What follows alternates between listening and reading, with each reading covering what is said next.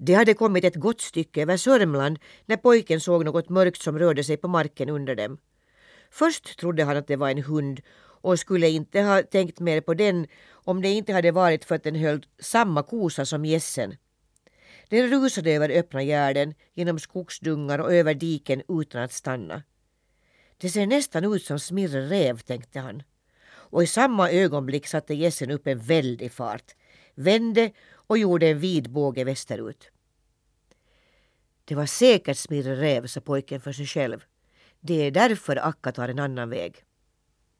Nu var det Västmanland som låg under dem och pojken undrade vad det kunde vara för fåror och streck som löpte tvärs över slätten. Det är ju lika randigt som mors förkläde, tänkte han. När de kom till ett av de stora åkerfälten i Fällingsbro socken slog de sig ner för att vila och äta. En bit bort gick två karar och plöjde tills det blev matdags och de satte sig för att äta sin frukost. Pojken skyndade genast ditåt och smög sig in på dem. Det var ju möjligt att han kunde komma över några smulor.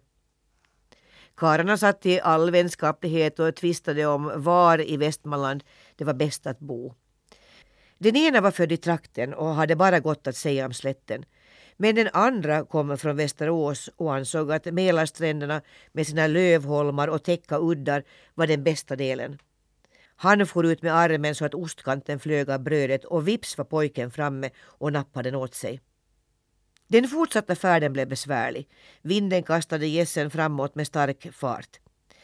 Men Nils hann med att noga studera landet under sig. Överallt såg han djupa gruvhål, flammande masugnar och hamrande järnverk. Marken var svart. Det kom gnistblandad rök ur höga skorstenar och det gnisslade, dånade och fräste från alla håll. Pojken tyckte det var märkligt att folket där nere inte tycktes bry sig om allt larm och oväsen. Vad heter det här landet där det bara växer järn? ropade han och en gammal uv sträckte fram sitt runda huvud och svarade. Uhu, det kallas Bergslagen. Och hade det inte varit för järnet skulle det inte bo andra här än uv och björn än idag.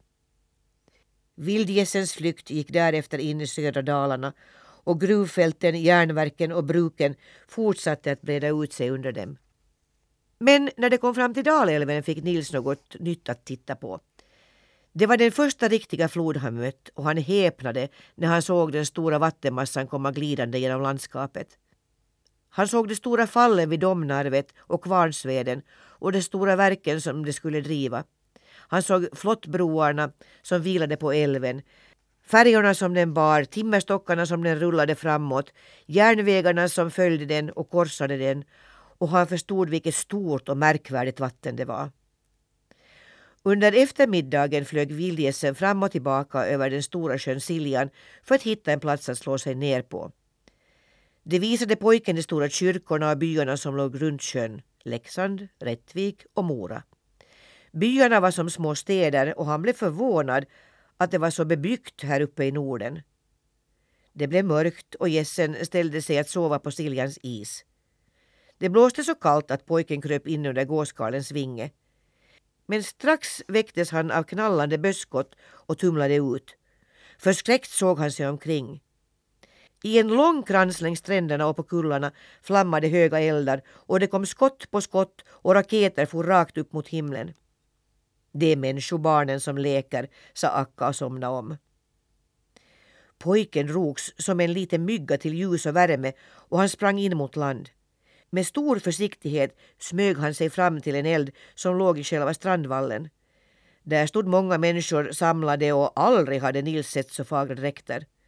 Han satt länge och lyssnade på deras skratt och prat och på sångerna som sjöng ut i natten. Och när han till sist sprang ensam i mörkret ut till reskamraterna igen ljöd sången och musiken fortfarande i hans öron. Nästa morgon sken solen men det låg snö på marken. Gässen fann ingenting att äta och måste flyga tillbaka mot sydost.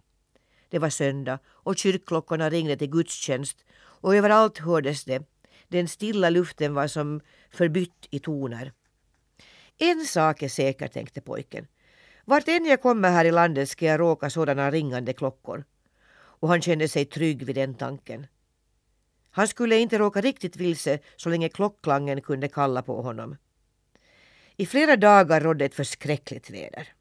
Vinden ven och regnet piskade. Både människor och djur visste ju att det inte kunde bli vår med mindre, men de tyckte ändå att detta var nästan outhärdligt. Snön började smälta på allvar. Det dröp och risslade och porlade överallt i markerna. Vårbäckarna kom igång och på många ställen hotade översvämningar boningarna för både djur och människor. Vildgässen kämpade mot västanvinden allt vad det förmådde men slungades ändå ur kursen och innan vinden lagt sig och solen tittade fram hade de drivits tillbaka till Mälarstranden. Pojken märkte att Mälarens vatten steg för var stund. Pilar och alar längs stränderna hade redan vatten långt upp på stammarna och i Strängnäs hade den vackra strandpromenaden blivit en forsande ström. I Köping rodde man i båt genom gatorna och där kom ett par älgar simmande mot land från en liten holme. I Gällstaviken hade svanborna ryckts loss från sina fästen och drev iväg i den starka blåsten. Några hade redan fallit sönder och äggen låg och blänkte på sjöbotten. Här var annars ett bra fågelhem som var fridlyst sedan många år. Hundratals vilda svanar höll till innerst i viken där de stolta och vitskimrade simmade omkring. Vildgässen hade funnit sin sovplats lite längre ut i Ekolsund. Men Nils var alltför hungrig för att kunna sova. Jag måste försöka komma in i någon stuga och få mig lite mat, tänkte han.